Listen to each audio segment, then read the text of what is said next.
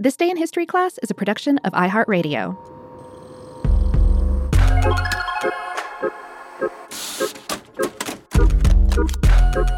Hello, and welcome to This Day in History Class, a show that demystifies history one day at a time. I'm Gabe Lousier, and in this episode, we're pulling back the curtain on one of the most popular, yet polarizing musicals to ever grace the stage. That's right, we're talking about Cats.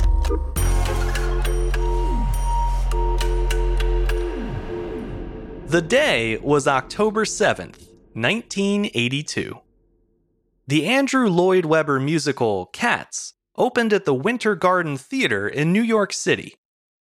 The show was a tremendous success before it even opened, boasting advance ticket sales of six point two million dollars. It would go on to become one of the most lucrative and longest-running musicals in Broadway history. Cats is what's known as a fully sung-through show, meaning it contains no dialogue, only singing and dancing. The plot, such as it is, follows a tribe of cats called Jellicles, who are assembling for an annual ball where they will choose which one of them will ascend to the Heaviside Layer, or Cat Heaven, and be reborn. The bulk of the show consists of each cat making the case for why it should be chosen for that year's honor. This is done through high-energy choreographed dance numbers in which each cat introduces itself and shows off its distinctive traits.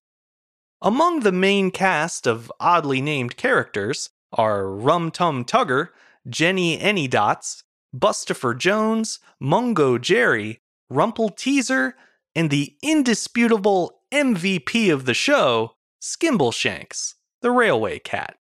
The show takes a slight turn in its second act when the villainous Macavity disrupts the proceedings and kidnaps the group's beloved patriarch, Old Deuteronomy.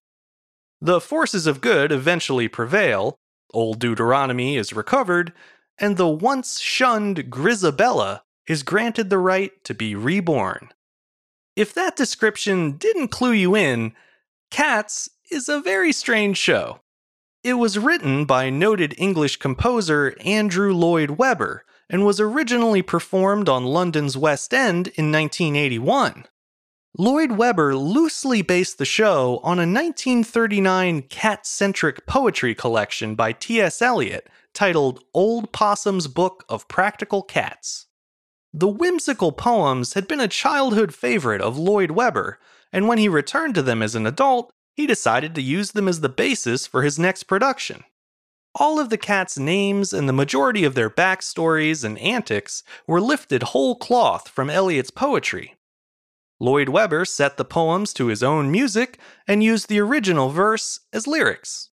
The sole exception was the standout song Memory, which is performed by the down-and-out alley cat, Grizabella. Lloyd Webber was granted permission from T S. Eliot's estate to incorporate lines from unpublished poems into the song. The rest was his original composition, and pop recordings of the song made it a hit even apart from the rest of the show. As for the term Jellicle, which the cats used to refer to themselves, that was also derived from Eliot's poetry. It originally appeared in his nineteen thirty-six poem, Pollicle Dogs and Jellicle Cats, where the terms were used as childlike contractions of poor little dogs and dear little cats, respectively. Eliot conceived of Jellicles as being black and white cats who frolicked and made mischief at night, but Lloyd Webber used the term more broadly, applying it to all different kinds of cats belonging to the same tribe. When the show made its Broadway debut, audiences were shocked by how many changes had been made to the historic Winter Garden Theater. While much of the show's colossal four million dollars budget went to advertising, the rest was spent on making the theater look as drab and ugly as possible. The interior walls were smeared with black paint, and large bundles of rags and other scraps were bolted to the walls and ceilings. All of this was in service of the show's primary set, a giant junkyard for the human-sized cats to dance in.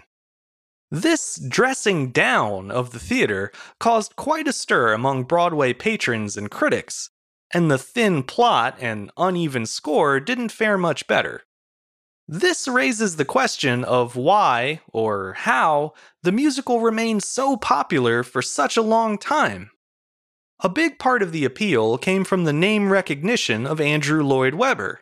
At the time, he was fresh off the success of three hit musicals, Jesus Christ Superstar, Evita, and Joseph and the Amazing Technicolor Dreamcoat. In fact, Evita and Joseph were still playing in New York when Cats debuted. For fans, Cats was Lloyd Webber on steroids. It had all the excessive spectacle and bluster he was known for, but with a weird enough concept to make it stand out from anything that had come before, for better or worse. And, of course, it had that one hit song that everyone couldn't get out of their heads. Many fans would tell you that the song Memory alone was worth the price of admission. Like a flower as the dawn is breaking, the memory is fading. Sometimes it's so easy to leave me. Love it or hate it, there's no denying that Cats has an impressive pedigree. The show ran for eighteen years on Broadway, grossing over a billion dollars in the process. It won seven Tony Awards and was performed in more than two hundred fifty cities around the world.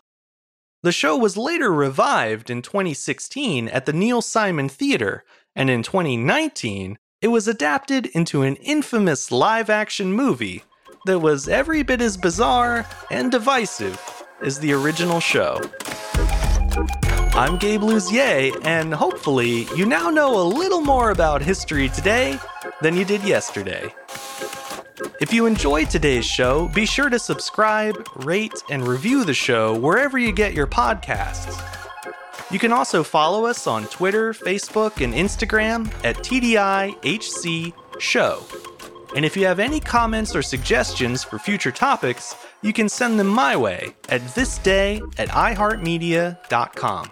Thanks as always to Chandler Mays for producing the show, and thank you for listening. I'll see you back here again tomorrow for another day in history class.